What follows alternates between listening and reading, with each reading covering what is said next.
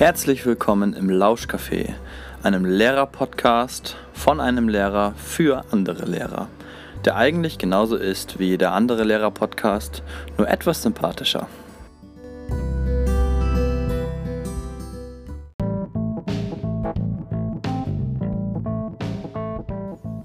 Herzlich willkommen zum Lauschcafé. In dieser Folge bekommst du einen Live-Mitschnitt aus meinem letzten Mathe-Seminar auf die Ohren. Zu Gast waren Jens Lindström und Sebastian Schmidt. Dieses, diese Folge ist äh, zweigeteilt. Ähm, das heißt, es gibt äh, 20 Minuten lang ein äh, Gespräch zwischen Sebastian, Jens und mir. Ähm, dann hörst du einen Jingle und dann äh, durften meine Referendare noch Fragen stellen an die beiden ähm, so dass der erste Teil 20 Minuten dauert, der zweite Teil auch 20 Minuten dauert und du das bequem anhören kannst und auf Stopp drücken, wenn der Jingle ertönt. Ich wünsche dir viel Spaß beim Hören der Folge. Schön, dass ihr da seid. Ähm, ich habe überlegt, wir machen so einen kleinen Talk. Äh, das heißt, ähm, ihr habt erstmal eine Minute Zeit, jeder, um euch einmal ganz kurz vorzustellen. So, ich bin da sehr pingelig, also nach einer Minute unterbreche ich euch ganz hart. Ja? Ist das okay? Das ist sehr gut. Ja, Jens, magst du gleich anfangen? Ja, ich neige auch zum Quasseln, also brüll ruhig rein. Ähm, ich bin Jens Lindström, ich arbeite als Medienberater in Schleswig-Holstein, deswegen musste ich eben lachen, als du sagtest, Grüße aus dem Norden. Und ich leite aktuell auch das Sachgebiet der Medienberatung, das heißt, ich koordiniere einen Großteil der Fortbildungsveranstaltungen für ähm, Schleswig-Holstein immer dann, wenn es um Medien, Medienpädagogik, Medienkompetenz und so weiter geht. Ähm, weil ich keine Kinder habe, habe ich Zeit dafür, Fortbildungen und so weiter noch außerhalb meines Jobs zu machen. Und ähm, zum Beispiel mache ich Dinge für das DZM und bin dort auch eingebunden, immer häufig mal, wenn es um das Thema Lernvideos geht. Habe jetzt für Phobis eine Fortbildung zu Webkonferenztools gemacht und das beschreibt mich, glaube ich, erstmal ganz gut. Ja, du hast nicht ganz eine Minute gebraucht, ist wunderbar. Dann können wir zu Sebastian weitergehen. Also ja, ich bin, ich, ich komme nicht aus Bayern, ich komme aus Baden-Württemberg, aber ich bin ah. Lehrer in Bayern. Die Liebe hat mich nach Baden-Württemberg an die Grenze verschlagen. Ähm, Lehrer für Mathematik, Religion und IT an der Realschule, aber nur mehr für zwölf Stunden. Die anderen zwölf Stunden, in Bayern haben wir 24 Stunden Deputat, die anderen zwölf Stunden bin ich Berater für digitale Bildung in meinem Regierungsbezirk und mache da Fortbildungen und Weiterbildungen und kümmere mich um alles Digitale. Ähm, genau. Und ich reise sehr viel rum, weil ich vor sieben Jahren als einer der ersten angefangen habe, Erklärvideos im Unterricht einzusetzen. Deswegen weiß ich bis heute noch nicht, wie man das gescheit macht, aber ich war halt einer der ersten, deswegen wäre ich ein bisschen eingeladen. Okay, wunderbar. Ähm, jetzt machen wir die nächste Runde. Wieder eine Minute ganz kurz ähm, zu den ähm, Erklärvideos. Und zwar, welche Erfahrungen, das heißt, welche guten oder hässlichen Erfahrungen habt ihr bisher mit Erklärvideos machen können? Jens. Ja, ich habe äh, sehr viele Erfahrungen mit Lernvideos in unterschiedlichster Art und Weise gemacht. Ähm, teilweise das, was eben auch schon beschrieben wurde, ähm, böse Kommentare, böse Wertungen, böse Worte für Leute, die sich getraut haben, Dinge aufzunehmen. Ich habe aber auch schon sehr gute Erfahrungen gemacht. Ich habe teilweise vor Jahren mal Videos auf YouTube hochgeladen und heute schreiben mich noch meine alten Kollegen an, dass sie die heute immer noch im Unterricht einsetzen und total begeistert davon sind. Ähm, ich habe schon unglaublich viel Arbeit in Videos gesteckt, die schlecht angekommen sind. Ich habe schon unglaublich wenig Arbeit in Videos gesteckt, die sehr gut angekommen sind und suche da auch so ein bisschen wie Sebastian vermutlich auch meinen eigenen Weg, ähm, mit dieser Vielzahl an Möglichkeiten umzugehen. Und eine der wichtigsten Erfahrungen, die ich gemacht habe, ist, dass man so ein Thema wie Videos nicht auf einen engen Bereich wie das Konsumieren von Videos auf YouTube beschränken darf, sondern wenn wir über Videos reden, dann müssen wir es aus vielen verschiedenen Perspektiven und Funktionen machen. Mhm.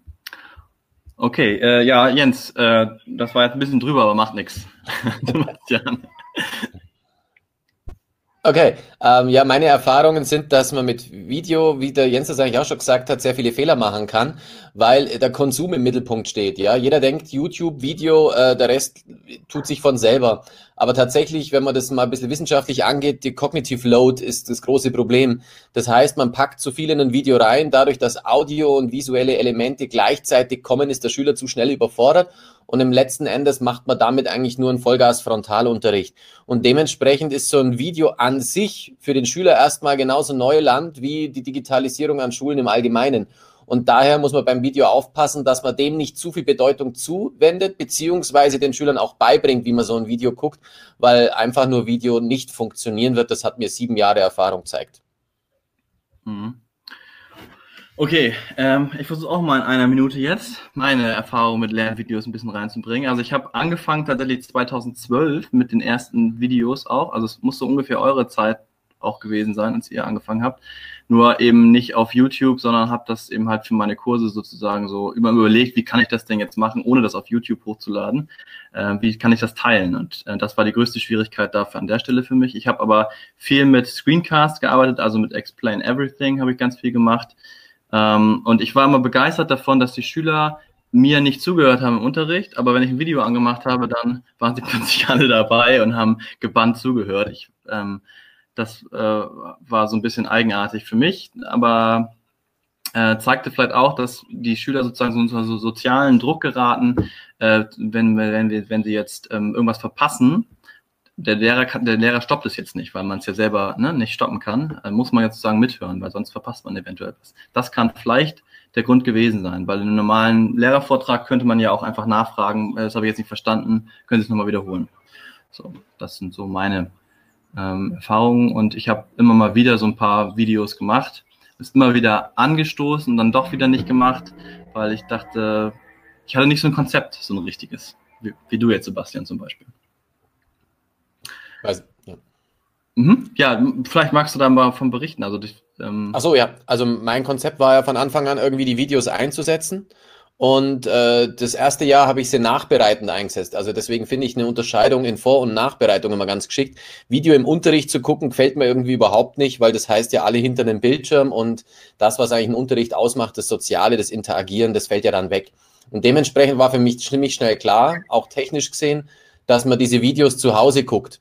Vorbereitend bin ich erstens nicht draufgekommen und nachbereitend fand ich viel, viel sinniger, weil dementsprechend man dann auch noch äh, konstruktivistische Ansätze unterbringen kann, mit Lernzirkel arbeiten, eigene Fehler machen, ähm, äh, mit, mit, mit neuen Begriffen umgehen lernen und so weiter. Das Ganze muss ja auch irgendwie in der Mathematik entdeckend funktionieren, damit es nachhaltig wird. Und ähm, bin dann nach einem Jahr draufgekommen, dass man im Flip Classroom eigentlich eher vorbereitet und hatte das zwei, drei Wochen probiert und habe ziemlich schnell gemerkt, dass ein vorbereitendes Video eigentlich weniger gut funktioniert und bin wieder zu meinem nachbereitenden Video zurückkommen. Aber es gibt eben, finde ich, auch äh, Anlässe, wo prozessbezogen auch was gezeigt werden kann. Wenn ich denen die Mitternachtsformel zeige, dann, dann zeige ich denen vielleicht einen Beweis, aber die kommen niemals auf die Mitternachtsformel selber. Aber wenn sie sowas wie einen Kreis entdecken sollen, dann kann man das mit speziellen Aufgaben machen, wo man dann eben den Unterricht öffnet. Und das Wichtige aber, dass die Schüler dann trotzdem auch einen Halt kriegen und das bekommen sie durch ein Video, das wird da stark nachgefragt. Ähm, das bekommen sie eben aber zur Nachbereitung. Und deswegen jongliere ich immer zuvor zur Nachbereitung, hauptsächlich aber auch konstruktiv. Also, dass der Schüler im Mittelpunkt des Lernens steht und nicht das Video. Hm. Das ist gut. Was macht in eurer Meinung nach ein gutes Lernvideo aus? Also,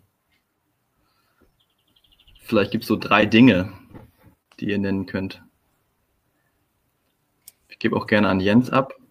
Ich will Sebastian so gerne reden. Da kommt immer so viel Gutes bei rum. Ähm, ein gutes Lernvideo ist also die, die Frage, die ich vorhin so ein bisschen angeteasert habe, ist ja auch, wovon reden wir gerade? Reden wir von Lernvideos im Allgemeinen oder reden wir von dieser klassischen Situation, jemand hat ein Video produziert, damit jemand anderes damit etwas lernt? Ich glaube, das meinen meistens die Leute, wenn sie von Lernvideos reden.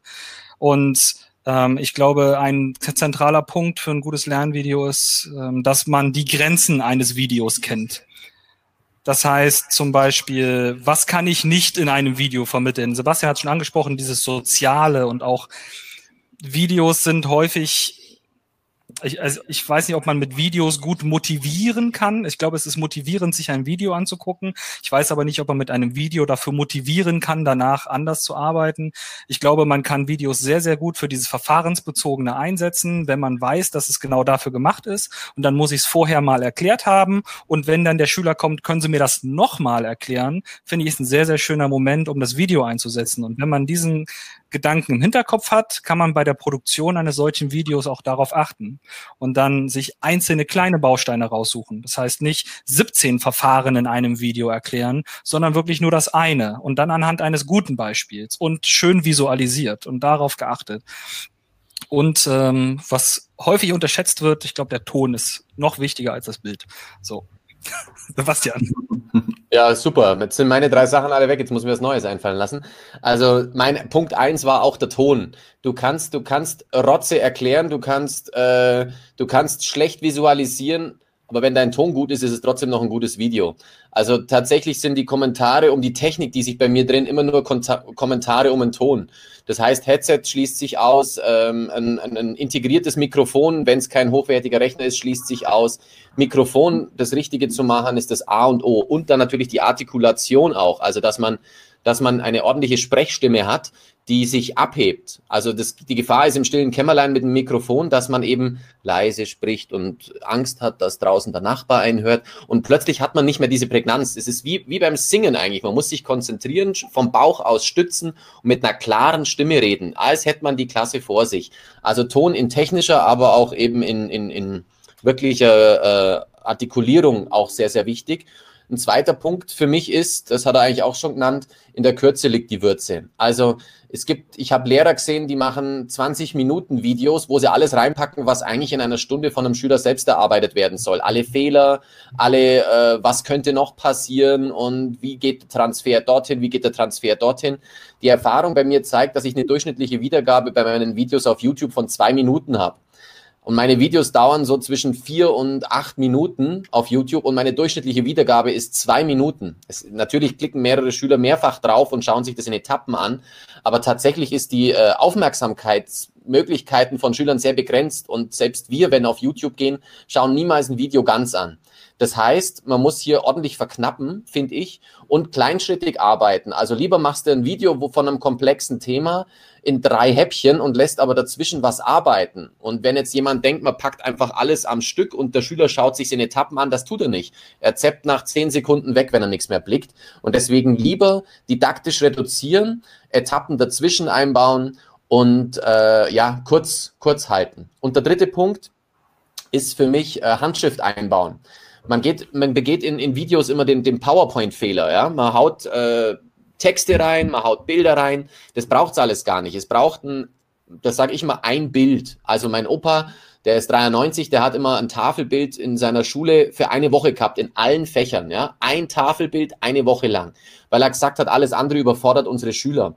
Und äh, das muss man sich mal vorstellen, wie viele Tafelbilder wir jetzt pro Woche haben. Aber um das aufs Video runterzubrechen, wenn ich jetzt eine PowerPoint-Präsentation von drei Seiten habe mit drei unterschiedlichen Bildern und das in vier Minuten reinpack, das kann das Schülerhirn gar nicht verarbeiten. Deswegen entwickle ich lieber ganz pragmatisch, sporadisch eine Folie, ein Bild, sage ich immer, ein Tafelbild und entwickle das aber nicht, indem plötzlich ein ganzer Satz dran steht, sondern ich schreibe das hin mit Handschrift und lasse das nachschreiben. PowerPoint kann neuerdings die Wiedergabefunktion und so kann ich auch schrittweise mitmachen lassen. Das ist ein ganz wichtiger Effekt, dass ich jetzt auch zum Beispiel in der Geometrie nicht einfach sage, hier ist das gezeichnete Dreieck, sondern dass ich da dann tatsächlich einfach schnell drei Punkte zeichne, die Linien miteinander verbinde, dass das gezeichnete Dreieck im Prozess auch nochmal dargestellt wird und nicht einfach wumms in einem da ist. Also die mhm. Entwicklung, die didaktische Reduktion, das ist für mich das wichtige Unterton.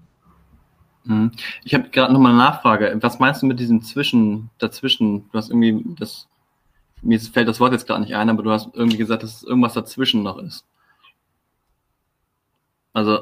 Ach so, ja, ähm, also wenn ich jetzt ein großes Thema habe im Unterricht, ähm, Nehmen wir mal zum Beispiel äh, die, die Dreiecke her, Flächeninhalt im Dreieck.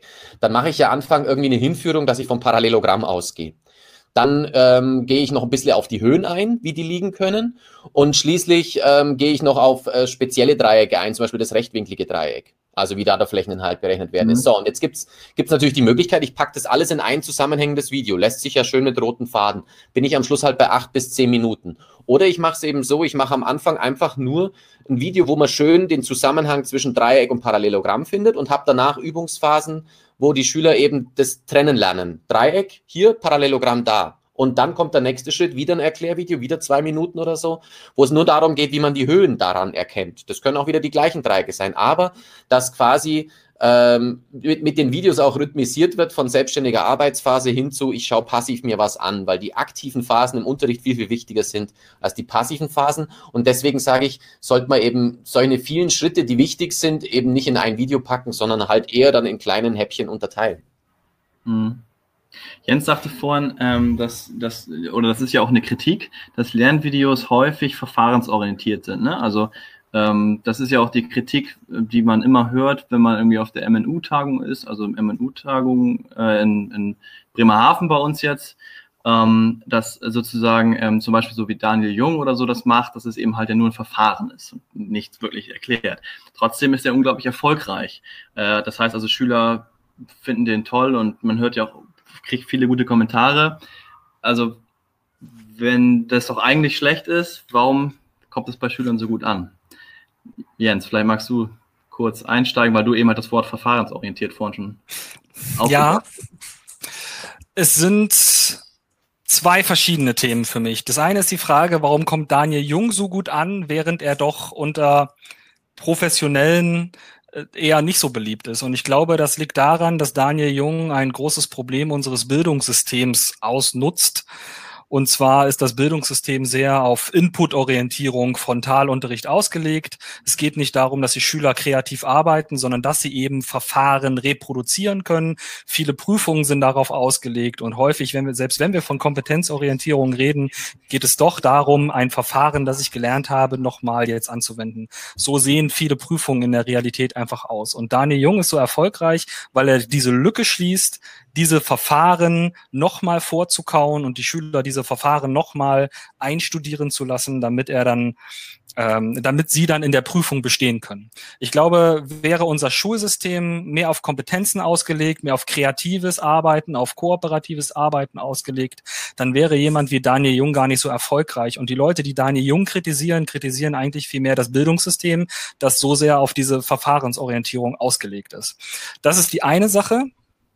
Die andere Sache ist, ich sehe die Verfahrensorientierung selber gar nicht als negativ. Ich würde das nicht als Kritik an einem Video betrachten, weil eine sehr große Chance darin liegt, nämlich diese didaktische Reduzierung, von der Sebastian schon gesprochen hat, erfordert ja eine hohe, hohe kognitive Last. Also ich muss mir unglaublich viel Mühe geben, dieses Verfahren so einfach und übersichtlich und auf den Punkt genau darzustellen, ähm, dass andere das hinterher verstehen können. Und diese Leistung, die ich als Videoersteller erbringe, um ein solches Verfahren darzustellen, ist enorm. Das heißt, für mich liegt die große Chance von Lernvideos deswegen auch gar nicht darum, sie mir anzuschauen. Für mich liegt die große Chance von Lernvideos darin, Schülerinnen und Schüler Videos produzieren zu lassen, weil sie dann nämlich durch diese Verfahrensorientierung dazu gezwungen werden, sich ganz genau Gedanken darüber zu machen, was ist das Wichtige an diesem Thema, wie kann ich es gut visualisieren, wie kann ich unwichtige Dinge weglassen? Wie kann ich es sinnvoll strukturieren, um dann eben ein Verfahren oder einen Prozess oder einen Inhalt gut darzustellen? Und wenn ich es auf diese Weise einsetze, finde ich es deutlich positiver, als wenn ich nur das konsumiere, was Daniel Jung für mich produziert hat. Ja, ich würde ich würde das gar nicht so auf den Daniel Jung runterbrechen, weil tatsächlich müssen wir sich mal überlegen, welchen Schüler das denn hilft. Also wenn ich einen Daniel Jung jetzt einfach einem Schüler gibt, der will zu Pythagoras was wissen und der hat noch nie dazu was im Unterricht gemacht, ich glaube, dann, dann, dann, dann funktioniert auch Daniel Jung nicht. Das, was bei Daniel Jung funktioniert, ist, dass die Schüler sich in unfassbar vielen Sackgassen im Unterricht verrannt haben und ähm, alles Mögliche probiert haben zu dem Thema und es fehlt noch der letzte Klick. Ne, es fehlt noch dass es einer mal in zwei Minuten runterbricht, wie es eigentlich gegangen wäre. Und dann macht's bah und dann kommt, oh, super. Und das ist genau das, was ich vorher mit Vorbereitung und Nachbereitung meint hat. Mathe braucht Redundanz. Das heißt, wir brauchen ganz viele Zugänge, wo irgendwie der, die Möglichkeit geschaffen wird, das Thema zu begreifen. Mit dem Ansatz, mit dem Ansatz, durch Vertiefung, durch Übung, durch Ausweitung oder durch das Erklärvideo eben in letzter Instanz, der das Ganze nochmal zusammenfasst, eben nochmal auf zwei Minuten runterbricht. Weil das Problem von Mathematikunterricht ist ja der entdeckende Lernen. Das ist das entdeckende Lernen, meine ich. Dass, dass Schüler ähm, kriegen Aufgaben gestellt, die zwar super nachhaltig wären, aber die mit ihren Matheängsten so dermaßen in Sackgassen rennen, dass sie am Schluss Angst vor dem Fach haben. Und der Daniel Jung löst diese Angst, weil er ihnen zack, der kann das nämlich in drei Minuten so dermaßen runterbrechen, ähm, dass die in drei Minuten kompakt nochmal alles kriegen. Aber ich behaupte, dass nur die was davon haben, die sich auch vorher schon im Unterricht oder im Studium damit auseinandergesetzt haben. Deswegen finde ich den als Prozess, als Verfahrensleiter gar nicht so schlecht, weil er nochmal zusammenfasst und zeigt, wie es er gemacht hätte. Wichtig ist aber, dass die Schüler sich im Vorfeld selbst damit auseinandergesetzt haben, sonst bringt auch ein Daniel Jung nichts.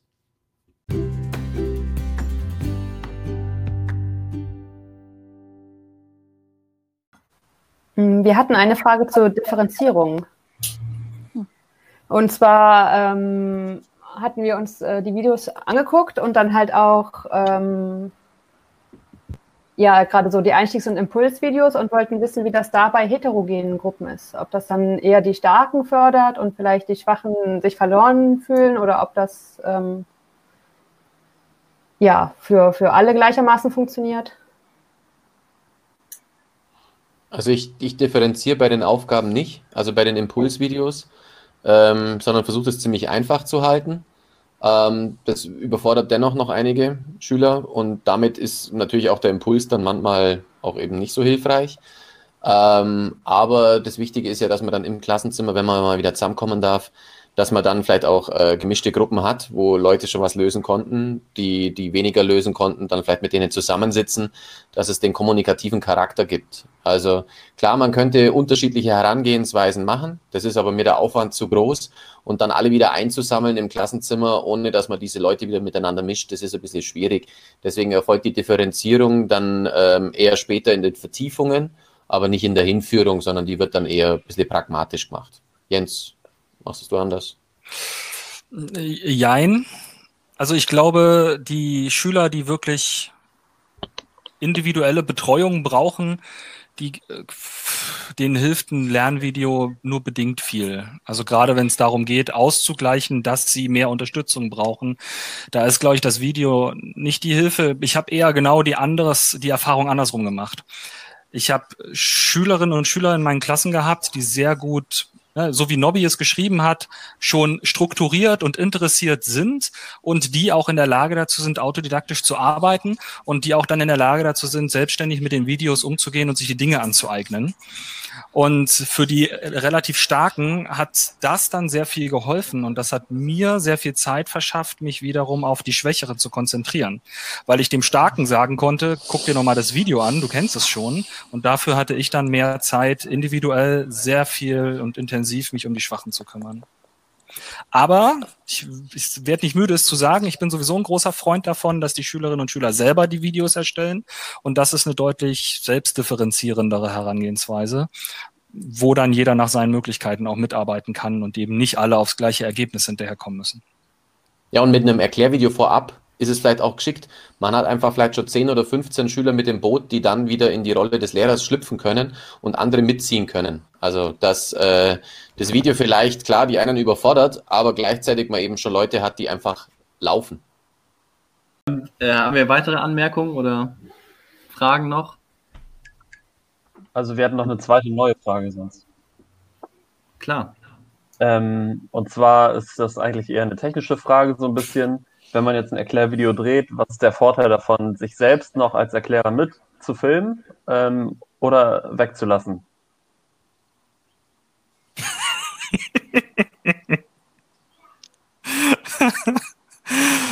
Also ich finde, wenn äh, Sebastian sich selbst mitgefilmt hat und dass der Kopf so grün leuchtet, das ist natürlich äh, immer ein schönes Gesprächsthema, Alleinstellungsmerkmal und bleibt im Kopf. Ähm, ja, ja grün also, ist ja süß. Eigentlich bin ich pink. Oder lila. Das, du hast also eigentlich nur kaschiert. Ja.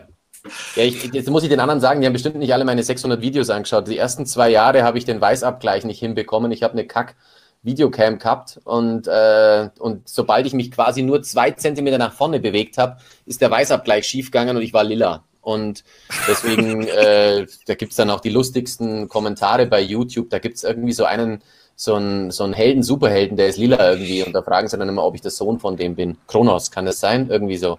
Aber ähm, warum ich mich einblendet habe, hat einen ganz einfachen Hintergrund. Die Schüler haben gesagt, man glaubt immer bei YouTube-Videos, dass das so Roboter sind. Also dass das irgendwie, die, die sprechen so monoton runter und, äh, und, und man weiß irgendwie gar nicht, was dahinter steckt. Also das liegt natürlich zum einen daran, dass die Skripte verwenden und einfach ablesen und zum zweiten, weil sie sich nicht einblenden.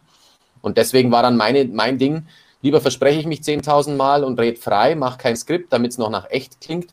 Und am Anfang und am Ende blende ich mich ein, damit ich eine Ansprache zu den Schülern habe, eine direkte. Gut, jetzt bin ich halt zwei Jahre lang lila, also ungefähr 150 Videos, aber das nehme ich in Kauf. Die Schüler heute würden wieder sagen, ich soll wieder rausgehen aus den Videos. Also sie brauchen mich da drin nicht. Aber ich, ich bin jetzt dazu übergegangen, gerade in der heutigen Zeit, wo man sie sowieso nicht im Klassenzimmer sieht, dass die direkte Ansprache eines Lehrers schon auch seine Vorteile hat. Aber da gibt es tatsächlich, glaube ich, keine endgültige Meinung. Das ist auch in der Literatur, glaube ich, hin und her gerissen. Ich glaube, Fokussierung ist das Stichwort. Was soll zentraler Bestandteil meines Videos sein? Will ich mich zu 100 Prozent auf den Fachinhalt fokussieren und der soll im Mittelpunkt stehen, dann lasse ich das Gesicht raus. Will ich aber vielleicht auch eine soziale Komponente mit reinbauen, nochmal das Verhältnis zwischen mir und den Schülern stärken, die zeigen lassen, dass ich präsent bin. Das ist gerade jetzt in dieser Corona-Zeit, das ist, glaube ich, eine ganz, ganz wichtige, zentrale ähm, Eigenschaft. Wenn wir jetzt Videos produzieren, würde ich sagen, zu 100 Prozent macht das Gesicht mit drauf, weil diese ja. soziale Komponente, die sonst im Unterricht hast, komplett wegfällt. Ähm, ist eine bewusste Entscheidung und man entscheidet sich bewusst dafür, ein bisschen mehr Persönlichkeit mit reinzubringen und auch bewusst dagegen zu 100 Prozent auf den Inhalt zu setzen. Und das hat situativ beides Vor- und Nachteile. Ja, auch ganz wichtig zum Beispiel, dass wenn ich mit der Maus irgendwas zeige, also wenn ich dann eine Seite entlang gehe und was weiß ich, irgendwas beschreibe, dann habe ich rechts unten nichts verloren. Weil wo soll der Schüler dann hingucken? Links oben zur Maus oder rechts unten zum Lehrer? Das heißt, man muss in solchen Fällen, wo man mit der Maus was visualisiert oder irgendwas sich entwickelt, muss auf jeden Fall auch die Kamera weg. Und daran scheitert es meistens schon, weil man ja dann ein Schnittprogramm braucht, wo man sich raus und reinschneiden kann.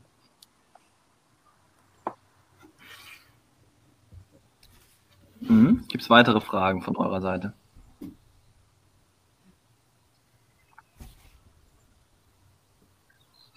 Also von unserer Gruppe erstmal nicht. Vielleicht die andere okay, Gruppe. ja, dann die andere Gruppe vielleicht. Okay, ja, die erste wurde eigentlich schon direkt beantwortet, also wie man in Lernvideos differenziert. Ähm, falls nicht euch noch eine Idee gekommen ist in der Zwischenzeit, dann mache ich einfach mit der nächsten weiter. Ja, ich würde ich würd kurz noch ergänzen. Also das Wichtige bei der Differenzierung, das geht in Videos nicht, finde ich. Die Videos öffnen dir den Unterricht, die Videos führen hin mit einem Impuls, die schließen das Ganze vielleicht auch ab, aber die Differenzierung mit der Auseinandersetzung, das ist ja das Wichtigste, die muss im Klassenzimmer erfolgen. Und deswegen ist ein, ein Video für mich nur ein Türöffner, aber auf keinen Fall das, das wo man beim Unterricht schon differenzieren anfangen sollte. Mhm. Da haben wir ja ein Problem, ne? dass wir gar kein Klassenzimmer mehr haben. Jo. Jetzt machen wir. Einheitsbrei.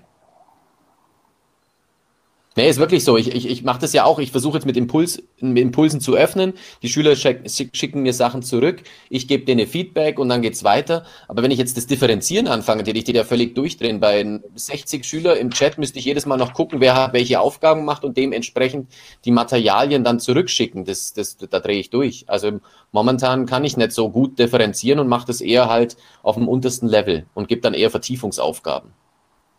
Hm. Okay. Gruppe von Yannick. Jo, ähm, dann vielleicht direkt daran anschließend. Und zwar ist es ja relativ intuitiv und äh, auch gut machbar, diese Lernvideos von Verfahren zu erstellen. Also genau das, was Daniel Jung macht. Ähm, was uns aber wesentlich schwieriger vorkommt, ist ein entdeckendes Video neuer Lerninhalte zu konzipieren und ob man da vielleicht irgendwie so ein, ob es da so Hinweise oder Tipps für gibt, dass man auch so dieses entdeckende ähm, Lernen gut anstoßen kann. Also diese, ich weiß nicht, ob das genau diese Impulsvideos sind. Also nennen wir mal doch mal, ein, vielleicht mal andersrum, was für ein Thema würdest du denn gern entdeckend äh, unterrichten lassen oder äh, von den Schülern entdecken lassen? Und dann kann ich das sagen, wie ich das mir versuche. Ähm, oh. Rationale Zahlen beispielsweise. Also negat oder negative Zahlen. Nur ganz nur negative Zahlen.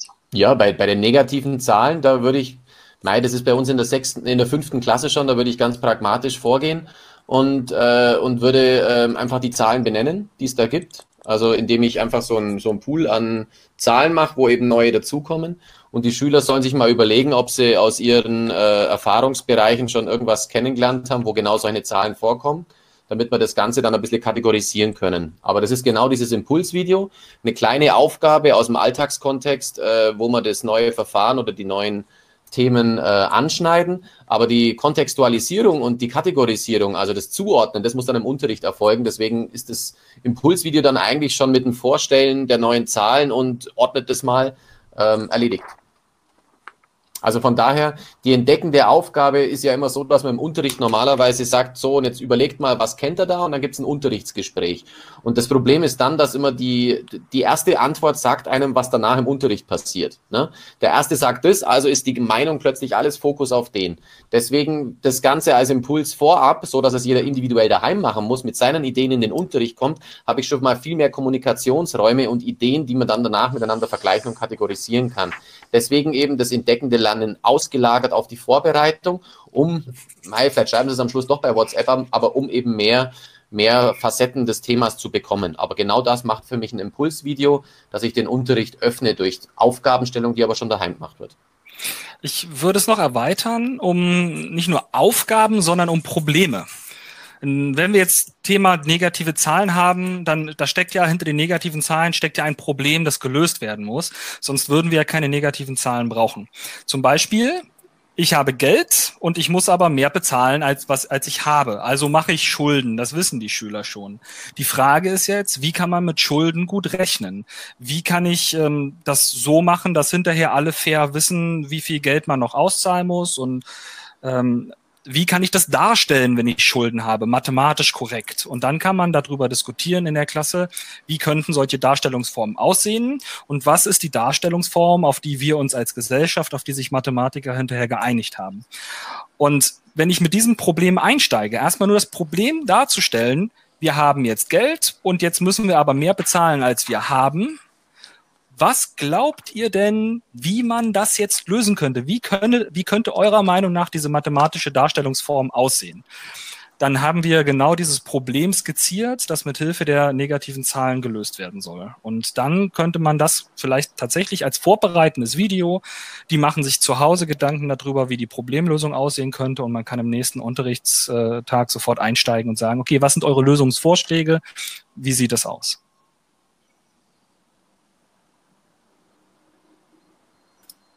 Sebastian, Mikrofon. Danke. Das ist zum Beispiel auch beim Thema Potenzgesetze, wo man das ja dann ganz gern hernimmt.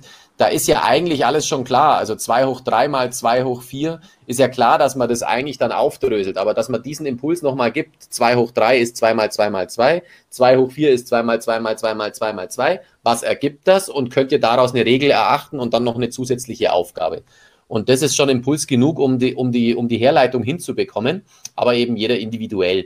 Und äh, genauso wie du das sagst, entweder sind es lebensweltlicher Kontext oder es sind eben Aufgaben mit Problemstellungen, wo man nochmal ein Grundwissen aktiviert, das ja nicht immer da ist. Also ganz oft mache ich in so Impulsvideos einfach nochmal einen kurzen Erklärvideo zu einem Grundwissen, das wir brauchen, damit wir es dann für unsere entdeckenden Phasen anwenden können.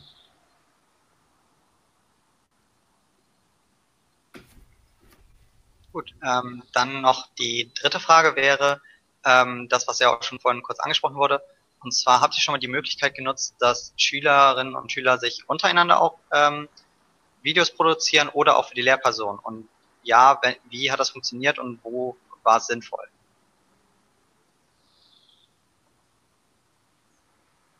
Jens hat sein Mikrofon aus, dann fange ich halt wieder an. Ähm, also ich habe das tatsächlich mehrfach schon gemacht, weil ich genauso finde, dass der am meisten lernt, der sein Video selber erstellt. Also wenn ich als Lehrer ein Video erstelle, lerne ich danach ganz viel über mich selber, wie ich artikulieren muss und lerne den Zusammenhang von dem Thema nochmal auf eine ganz andere Art und Weise. Lernen durch Lehren genannt. Wer lehrt, kann, kann das Ding einfach besser. Von daher wäre es ja eigentlich geschickt, die Schüler machen das. Und ich mache häufig die Erfahrung, dass die Ergebnisse nicht verwertbar sind, weil die Sprache der Schüler mit der mathematischen Sprache sehr selten äh, zusammenhängt. Also, dass die einfach sehr viele fachliche Fehler machen, die, ähm, die ich jetzt so nicht auf die anderen Schüler loslassen will. Also das heißt, das, der Prozess an sich ist da für mich der wichtigere. Ja, das heißt, dass die, dass die Schüler Medienkompetenz erlernen, indem sie ein Video erstellen, aber auch fachlich mehr dazulernen, indem sie es artikulieren. Nur tatsächlich ist es mir dann zu wenig, das auf die anderen Schüler loszulassen. Oder halt dann mit der Prämisse, überlegt euch doch vorher mal, ähm, was für Fehler noch drin sind, wie man hätte was anders formulieren müssen. Aber tatsächlich braucht es einfach für mich viel, viel Zeit, wenn ich das dann auch noch am Schluss für die anderen nutze. Jens. Ähm, ja, ich bin, wie gesagt, ein Riesenfan davon, dass sie das selber erstellen. Ich mache da so eine richtige, äh, so, so, so, so eine Methode draus für mich. Ähm, und ich leg da, also ich investiere da sehr viel Zeit und Arbeit. Ich habe euch mal zwei Videos gepostet ähm, hier in dem Chat. Das erste Video ist ein Arbeitsprodukt einer Schülerin von mir das sie im Unterricht gemacht hat. Die Eltern haben mir das erlaubt, dass ich das auf YouTube veröffentlichen darf. Und das zweite Video kam tatsächlich, glaube ich, gestern erst raus. Das habe ich fürs DZM produziert, wo wir gucken, wie kann so eine Produktion eines Lernvideos geplant und begleitet werden. Und da geht es im Prinzip genau um diese Frage, und ich hake da ganz oft ein. Bei mir schreiben die Schüler erstmal ein Drehbuch. Man kann jetzt darüber diskutieren, wie ausführlich das sein soll, aber sie müssen dieses Drehbuch schreiben, um sich Gedanken darüber zu machen, was fachlich, inhaltlich drin sein sollte und auch Sachen wieder rauszuschmeißen, die halt nicht wesentlich sind. Also genau dieser fachliche Vorgang, sich Gedanken darüber zu machen, was ist jetzt unbedingt notwendig, um das Thema zu verstehen und wie kann ich das gut auf den Punkt bringen. Das, der zweite Punkt ist dann die, das Bühnenbild, so nenne ich das immer. Wie kann ich gut visualisieren, was ich darstellen möchte? Die, die Schritte laufen dann häufig nicht nacheinander ab, sondern greifen ineinander. Aber es ist wichtig, das auseinander zu trennen, dass die Schüler wissen, es geht einerseits um die Frage, was will ich inhaltlich darstellen und andererseits um die Frage, wie kann ich das grafisch darstellen. Und erst dann geht's in die Produktion. Und wenn wir dann in der Produktion sind, bin ich eigentlich ein großer Freund von so unkompliziert wie möglich. Deswegen stehe ich auch total auf diese geilen äh, Videoboxen hier. Ähm, einfach Kamera drauf und loslegen. Und wenn wir das auf dem Blatt Papier machen, das ist mir egal. Diese Videoqualität hinterher ist für mich nicht das Ausschlaggebende. Das Ausschlaggebende ist, dass wir eine Produktion geplant haben und zwar Schritt für Schritt, dass ich als Lehrkraft Medienkompetenz vermitteln kann. Das Ausschlaggebende ist, dass wir fachlich ganz genau geschaut haben, was ist hier wichtig, was will ich eigentlich rüberbringen, wie kann ich das didaktisch reduzieren, auch wenn ich das Wort didaktische Reduktion nicht zu den Schülern sage. Ähm, aber darum geht es am Ende des Tages. Und dann haben wir fachlich etwas gelernt und dann habe ich immer noch die Möglichkeit, nach dem Drehbuch erstmal in eine Rücksprache mit den Schülern zu gehen. Und dann sind wir bei Hattie. Formatives Assessment. Also regelmäßig nachschauen, wo stehst du gerade in deinem Prozess, was daran ist schon gut, wo musst du nochmal nachbessern, bevor man in den nächsten Produktionsschritt geht. Und das heißt, der Großteil der Arbeit ist bei mir dann nicht, wir arbeiten uns in dieses Videoschnittprogramm ein, sondern der Großteil der Arbeit ist vorbereitend. Vorbereiten, gucken, welche Inhalte, welche Visualisierung, immer wieder Rücksprache und wenn sie dann das Video produzieren, dann wird es am Ende in der Regel auch ziemlich gut. Und das ist auch relativ selbstdifferenzierend, weil jeder Schüler jetzt auf seinem Niveau dieses Video produziert und ich auf seinem Niveau einhaken kann, dann eine Rückmeldung zu geben. Ähm, und ein Wort vielleicht noch zu dem Video von Anna, das sie produziert hat zum Kommutativgesetz. Hier stand wieder ein ganz klares Problem im Mittelpunkt. Ähm, sie wollte als Schülerin natürlich das Kommutativgesetz erklären und das ist die erste Hälfte des Videos. Wie funktioniert eigentlich das Kommutativgesetz? Und ich habe gesagt, das reicht aber nicht. Denn das Kommutativgesetz haben wir aus einem bestimmten Grund. Das Kommutativgesetz löst für uns ein Problem, nämlich das Problem, dass wir relativ komplizierte Rechnungen einfacher darstellen können und uns das Rechnen erleichtern können, wenn wir dieses Gesetz anwenden. Also war die Bedingung für Sie, dein zweites Beispiel, nachdem du es erklärt hast, muss ein Beispiel sein, aus dem man sehr gut erkennen kann, warum das Rechnen für uns leichter wird, wenn wir dieses Gesetz anwenden. Und mit diesem Problem, mit dieser Bedingung ist sie in die Produktion des Videos gegangen. Und ich finde, das hat sie auch sehr, sehr gut umgesetzt. Ihr könnt euch das gerne dann mal in Ruhe anschauen.